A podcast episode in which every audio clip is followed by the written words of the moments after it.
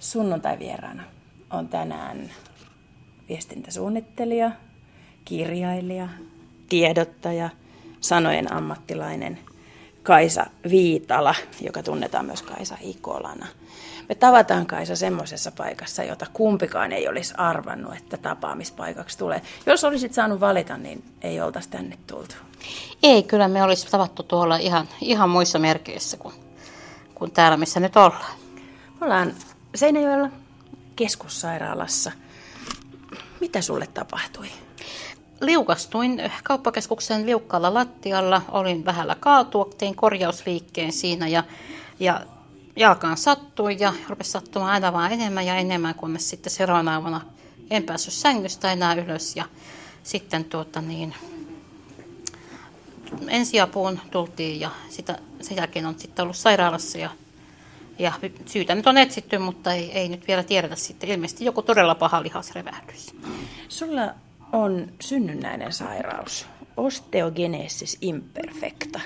Ja se on tämmöinen synnynnäinen luustohaurastumistauti. Kaatumisen varominen on sulle tuttua.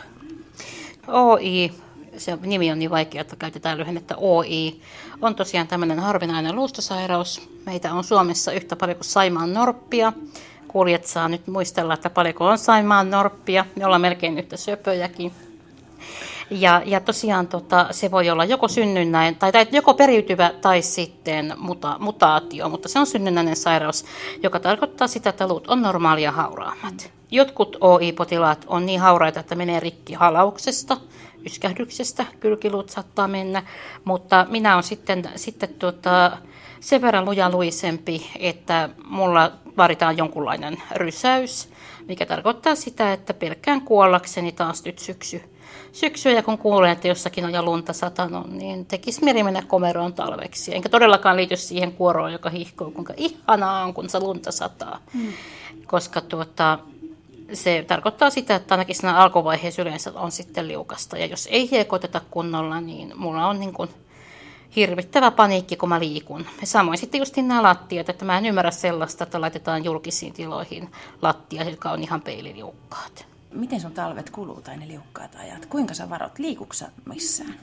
No töihin on pikku pakko mennä, että kyllä, kyllä mä liikun, mutta tota, mulla on tietenkin kaikki mahdolliset, mulle on annettu paljon hyviä neuvoja kaiken maailman nasta kengistä ja muista, mutta kun nämä ihmiset ei ymmärrä sitä, että enhän minä lenkillä käy niiden kenkien kanssa, jos on huono keli, vaan mä tarvin kengät, joilla mä pääsen ehjänä autolle ja mä pystyn ajamaan sitä autoa ja pääsen taas sillä toisessa päässä sitten ilman, että, että nipsuttelen jotakin kivilattiaa pitkin pitkin kokonastoitetulla kengillä, jotka taas sitten on siinä hirvittävän liukkaat.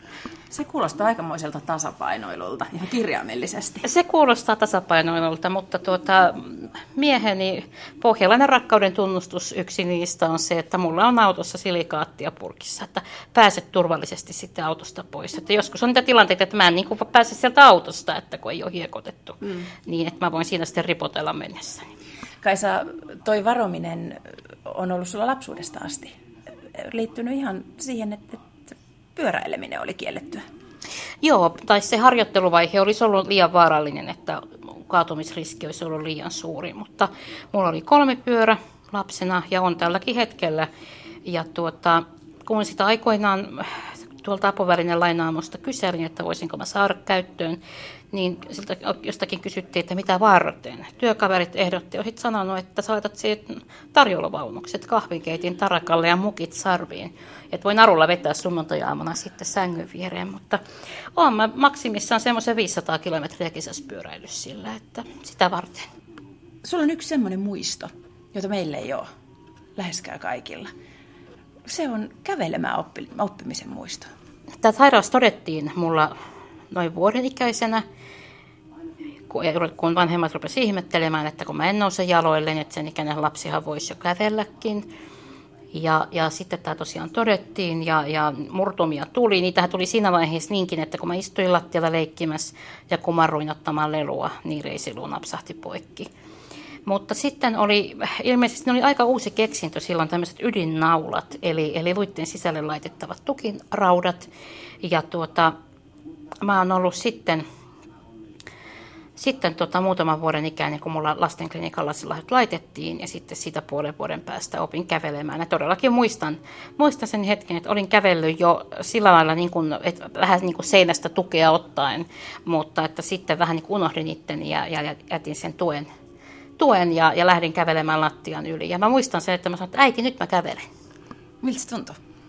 Mä en oikeastaan muista sitä tunnetta että se on jännä, että sitä ei todellakaan ole, niin kuin, että, että tuota, sitten on niin kuin kerrottu, että kuinka ihmeellistä se oli lähipiirille ja meillä oli, oli diakonian seurat tulos, niin sitten pidettiin kiitosseuroina ja näin poispäin. Mutta mulla on vaan niin kuin se, että ehkä että äidille pitää äkkiä kertoa. Mm.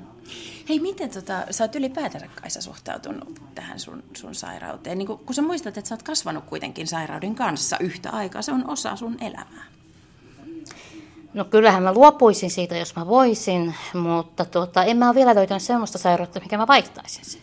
Että jos sanot, että saat valita minkä tahansa muun, niin en mä, en mä ole sellaista löytänyt, että kyllähän se tuttu risti on tietysti vierasta parempi. Mutta tuota, on aika paskamainen. Sulla sairauden ehkä näkyvin, ulospäin näkyvin muoto on sun pituus reilut 140 senttiä. Tasa 140 itse asiassa nykypäivänä. Vähän meni jo jämmöitä kasaan. Eli lyhytkasvuisuus kuuluu tähän, koska ne luut ei, ei kasva.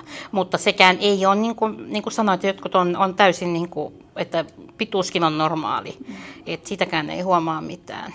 Oletko koskaan ajatellut, millaista olisi olla 160 senttinen eikä 140 senttinen? Kyllä mä oon miettinyt. Mä oon joskus mä mieheltä kerran kysyin, että minkälaista olisi, kun ei aina pelätä niin kuin talvellakin. Ja Sami koitti miettiä ja ihan tosissaan koitti miettiä. Että ei hän osaa sanoa, että kun ei hänen, hän on niin kuin aina elänyt sen, sen kanssa, että ei tarvitse pelätä.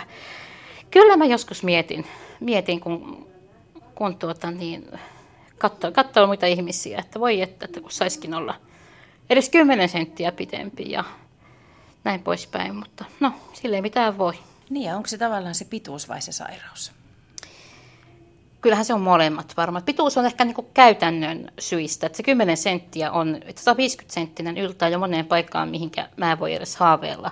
Ja sitten se sellainen huutelu ja tuijottaminen, mitä on joutunut kokemaan, niin, niin se on aika rankkaa. Mutta sitten tietysti tämä sairaus itsessään, tämähän on niin kuin OI-yhdistyksen sitten sanotaankin, että tämähän on henkisesti hirvittävän kuormittava, koska sun pitää koko ajan jännittää. Kaikki menos suunnitella ja miettiä sen mukaan, että eihän nyt vaan ole mitään riskiä, että mä voisin kompastua, liukastua, kaatua, katkaista jonkun paikan. Ja sitten kun vähiten sitä odottaa, niin niin käy. Juuri näin, juuri näin. Sunnuntai vieraana Kaisa Viitala ja istuskellaan täällä sairaalan kuntoutusosastolla potilashuoneessa kuluttamassa aikaa. Kaisa, sä oot kuluttanut sairaalassa tovi jos toisenkin elämäsaikana. Joo, kyllä mä oon ihan lapsesta pitäen, että aloitin tuolla Semigen vanhassa sairaalassa, mistä on nyt muotoutumassa tällainen kansalaisopiston kampus. Kävin siellä, kun oli avoimet ovet, niin, niin kuin ihan, ihan vaan miettimään, niin kuin katsomassa ja miettimässä, että muisto, herääkö jotakin muistoja ja, ja mitään ei herännyt. Ne oli töissä vähän huolissaan. Ne sanoivat, että jos mä saan jonkun trauman ja sitten mä joudun sairauslomalle, mutta ei, ei, tota, ei sieltä. Mä oon ollut niin pieni, että, että tuota, on, siis kun reisilut oli poikki, niin laitettiin vetoa ja sitten piti jäädä osastolle. Ja äiti sanoi, että hän kuuli pihalle asti, kun mä huusin äitiä. Mm. Ja sitten oikeastaan tuo keskussairaala on vähän vähemmän tuttu, että lastenklinikka Helsingissä sitten – tuli tutummaksi, että kun ydinnauluja vaihdettiin ja siellä siihen aikaan makuutettiin sitten viikkokausi. Nythän ajetaan heti pystyyn kaikki potilaat, mutta siihen aikaan makuutettiin, niin tuota, kyllä siellä, siellä oppi aikaa kuluttamaan. Miten sä kulutit aikaa? Tein läksyjä, ja tuota, justiin tuossa muisteltiin, muisteltiin eilen, että oli niitä aikoja, kun yksi TV oli päiväsalissa, mutta sitten lastenklinikalla oli jo huoneissa TV, että siellä oli joka, joku sisäinen kanava, joka pyöritti tällaisia kivoja lasten elokuvia koko ajan. Opettaja kävi tosiaan, sitten kirjat. Hmm. Tiinat oli mulle niin rakkaita, että mä päätin kymmenen vanhaa, että musta tulla kirjailija. Ja elämän yksi kohokohta on ollut tavata Anni Polva mitä puhuitte? Liisan kalliosta. Mä kysyin, että missä se Liisan kallio oli, missä nämä kävi laskettelemassa. Ja Enkä ehkä olisi silloin osannut taas ajatella, että sitten on jonakin kesänä herättäjäjuhlilla töissä siinä samalla Liisan kalliolla. Susta tuli kirjailija ja jo 13-vuotiaana. Joo, tosiaankin näiden Tiina-kirjojen innoittamana kirjo- aloitin useampaakin kirjaa ja no ne sitten alkoi ja ne loppui siihen. Ja, mutta tuota, sitten tällainen tyttökirjatarina rupesi venymään ja, ja etenemään ja sitten mun veljeni näki Pirkkalehdessä ilmoituksen kontaktikirjoituskilpailusta, joka oli nuorille, lapsille ja nuorille tarkoitettu. Ja osallistuin siihen ja voitin oman sarjani ja silloin julkaistiin mun ensimmäinen kirja. Lauran syyslukukausi sai sitten jatkoa muke, lukuisista muista kirjoista, muun muassa Hulluluokka oli semmoinen vähän niin kuin omasta elämästä syntynyt tarina. Kyllä, se oli ihan alun perin lähti, lähti tota, yhdessä mun luokkatoverin Minna Kulmalan kanssa meidän oman luokan toilauksista, ehkä hiukan väritettyinä, mutta kuitenkin. Minkälaisina aikoina sä muistat ne vuodet, kun kirjoitit hullua luokkaa, kävit koulua ja taisit vähän joutua kertomaankin hullusta luokasta ja sen syntymisestä muille. Joo, hullut luokat äh, syntyi siinä lukio, lukioaikoina ja siitä eteenpäin opiskeluaikoina. Kyllä se oli aika vauhdikasta. Että, se, että silloin, mä oon miettinytkin, että jos silloin olisi vielä ollut tämä some, niin että mitä se myllytys olisi sitten ollut. Mm. Että nyt oltiin niin kuin vain ihailijakirjeiden ja näiden kirjailijavierailuiden varas. En ole laskenut, että kuinka monta kertaa olen aloittanut tämän oman tarinani ja omista kirjoistani ja kuinka monen luokan ja ryhmän edes, mutta kyllä niitä aika monta kymmentä, ellei sataa ole.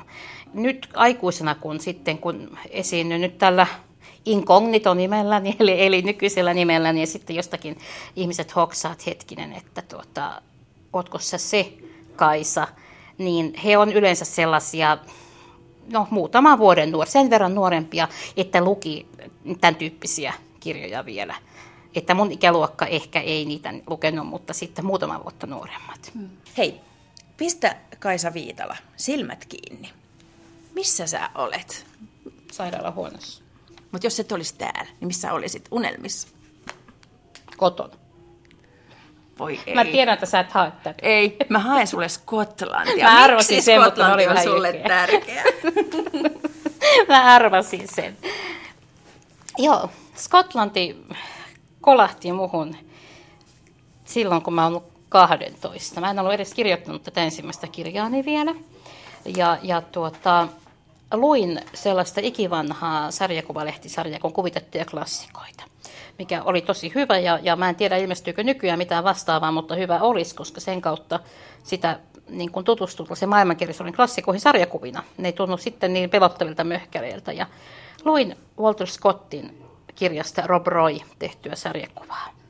Ja mä en tiedä vieläkään, mitä mulle tapahtui, mutta tota, mä rakastuin Skotlantiin ja siihen kulttuuriin. Ja, ja, ja siitä tuli sellainen, mä en tiennyt mitään Skotlannista, mutta ensin katsoa kartasta, että missä se on. Ja rupesin lukemaan suurin piirtein kaikkea, mitä käsiini siitä sai, ja sitten myöskin vuosien mittaan sitä kirjoittamaan. Se oli sitä aikaa ennen nettiä. Se oli aikaa ennen nettiä, kyllä. Eli tota, menin Lapuan kaupungin kirjastoon ja kaukolainalla Skotlannin kansalliskirjastosta sitten tuli mulle kirjoja. Ja muistan sitten, kun olen mennyt opiskelemaan ja yliopistolla oli tietokoneen luokka, johon sai mennä sitten illalla vapaasti. Ja siellä oli Yahoo-haku hakukone sitten tietokoneella, niin mä oon hakenut varmaan ensimmäisenä jotakin Skotlantin sivua ja mä olin hyvin hämmästynyt. Vau, onko täällä tällaistakin? Eli siinä vaiheessa, kun viimeistään Kaisa susta tuli netin käyttäjä. Varmaan siinä vaiheessa viimeistä. Olin ollut sitä mieltä, että A, en tarvi sähköpostia, koska puhelin, enkä tarvi omaa tietokonetta, koska onhan mulla tekstinkäsittelylaite. Mutta kyllä on muuttanut mieleni moneen kertaan. Hmm. Skotlannista on ilmestynyt Ylämaa ja Bettisarjakin liittyy siihen, eikö vaan? Kyllä liittyy.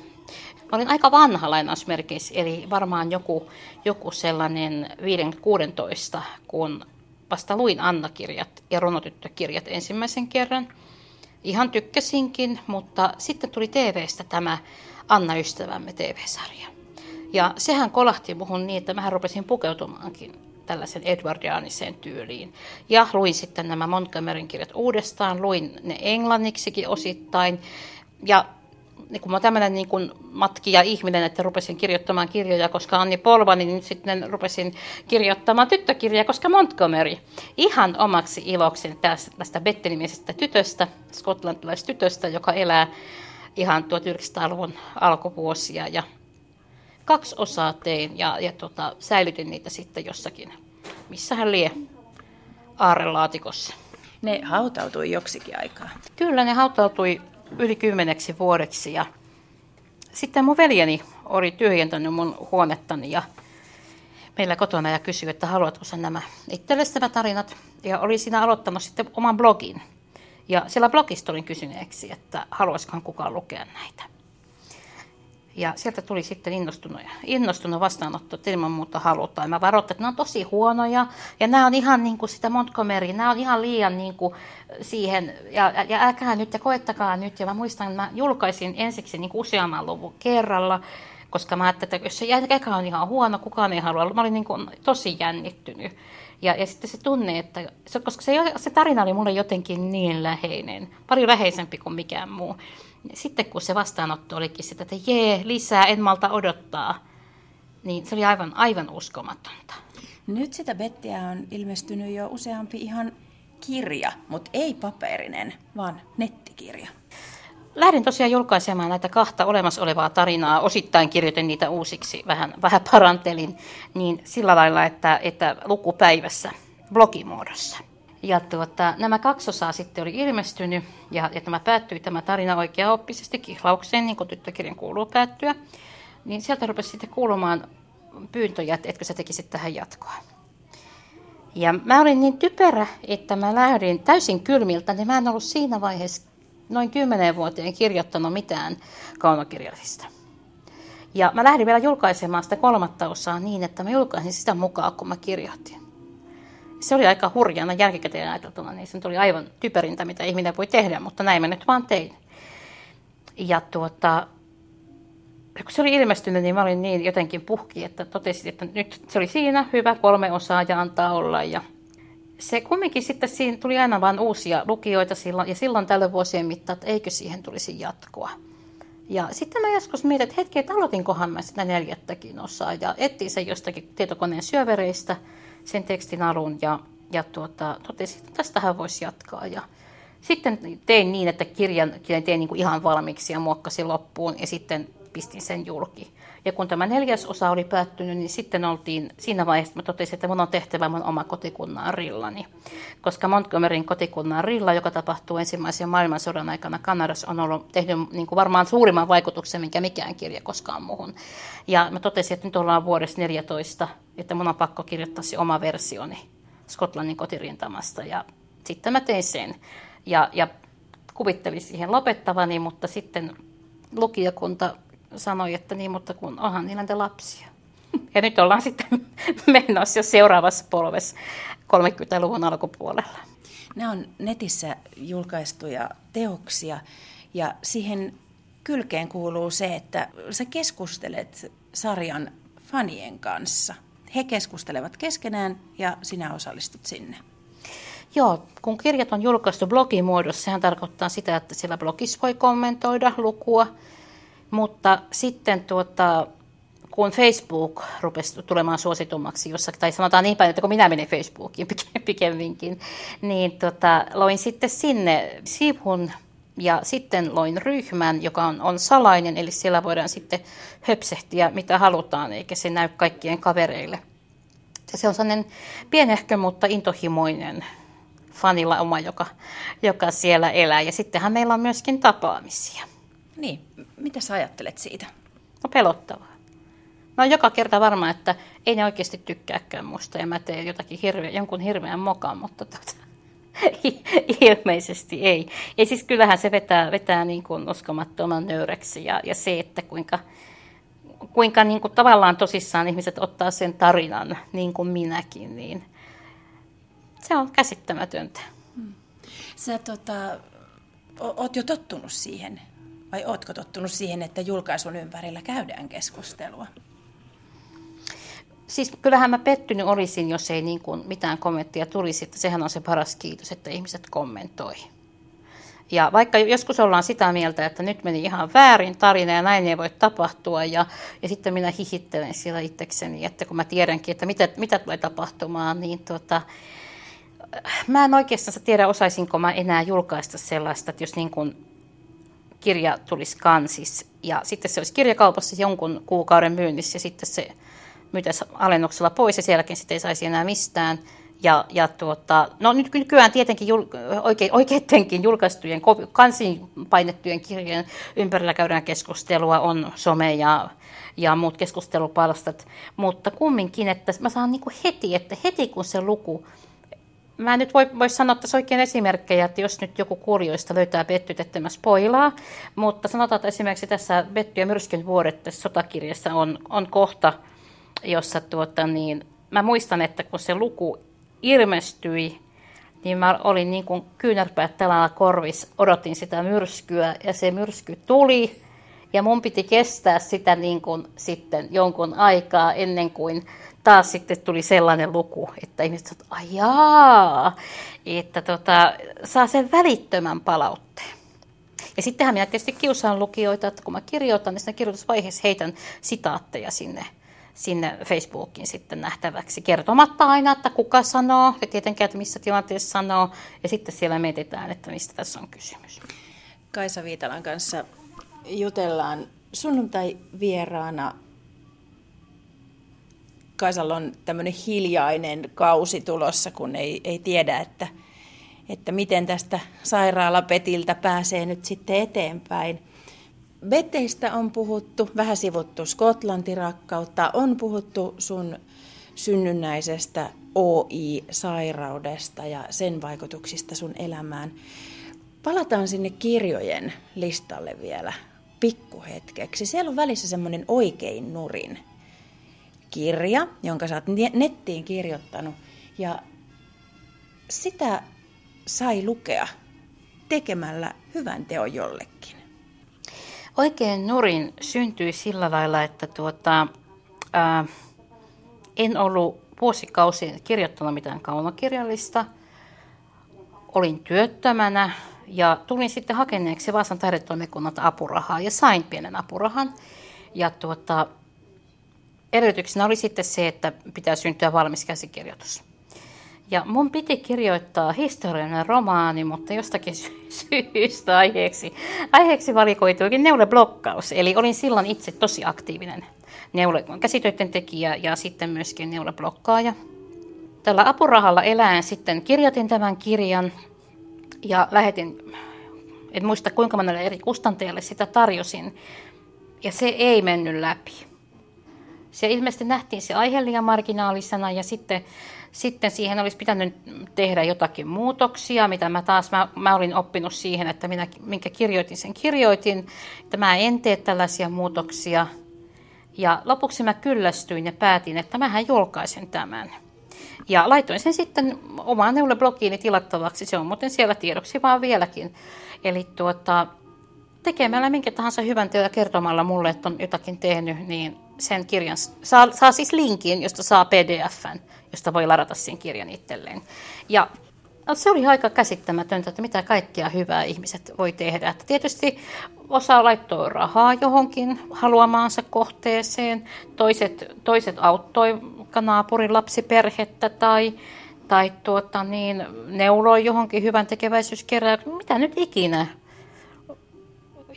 kuka niin kuin näki sen kirjan arvokkaammaksi, tavallaan niin kuin näki enemmän vaivaa niin sanotusti sen saadakseen ja kuka sitten vähän vähemmällä, mutta se oli jokaisen oma valinta ja jokaiselle mä sen linkin lähetin. Se tuntuu valtavan hyvältä miettiä, että eihän, mitä, niin kuin, eihän minä yksi ihminen pystyisi tekemään kovin paljon hyvää, mutta se, että kun lähtikin isompi porukka liikkeelle ja kaikki teki vähän jotakin, niin että ne kaikki teot olisi ehkä jäänyt tekemättä, jos en olisi halunnut sitä kirjaa.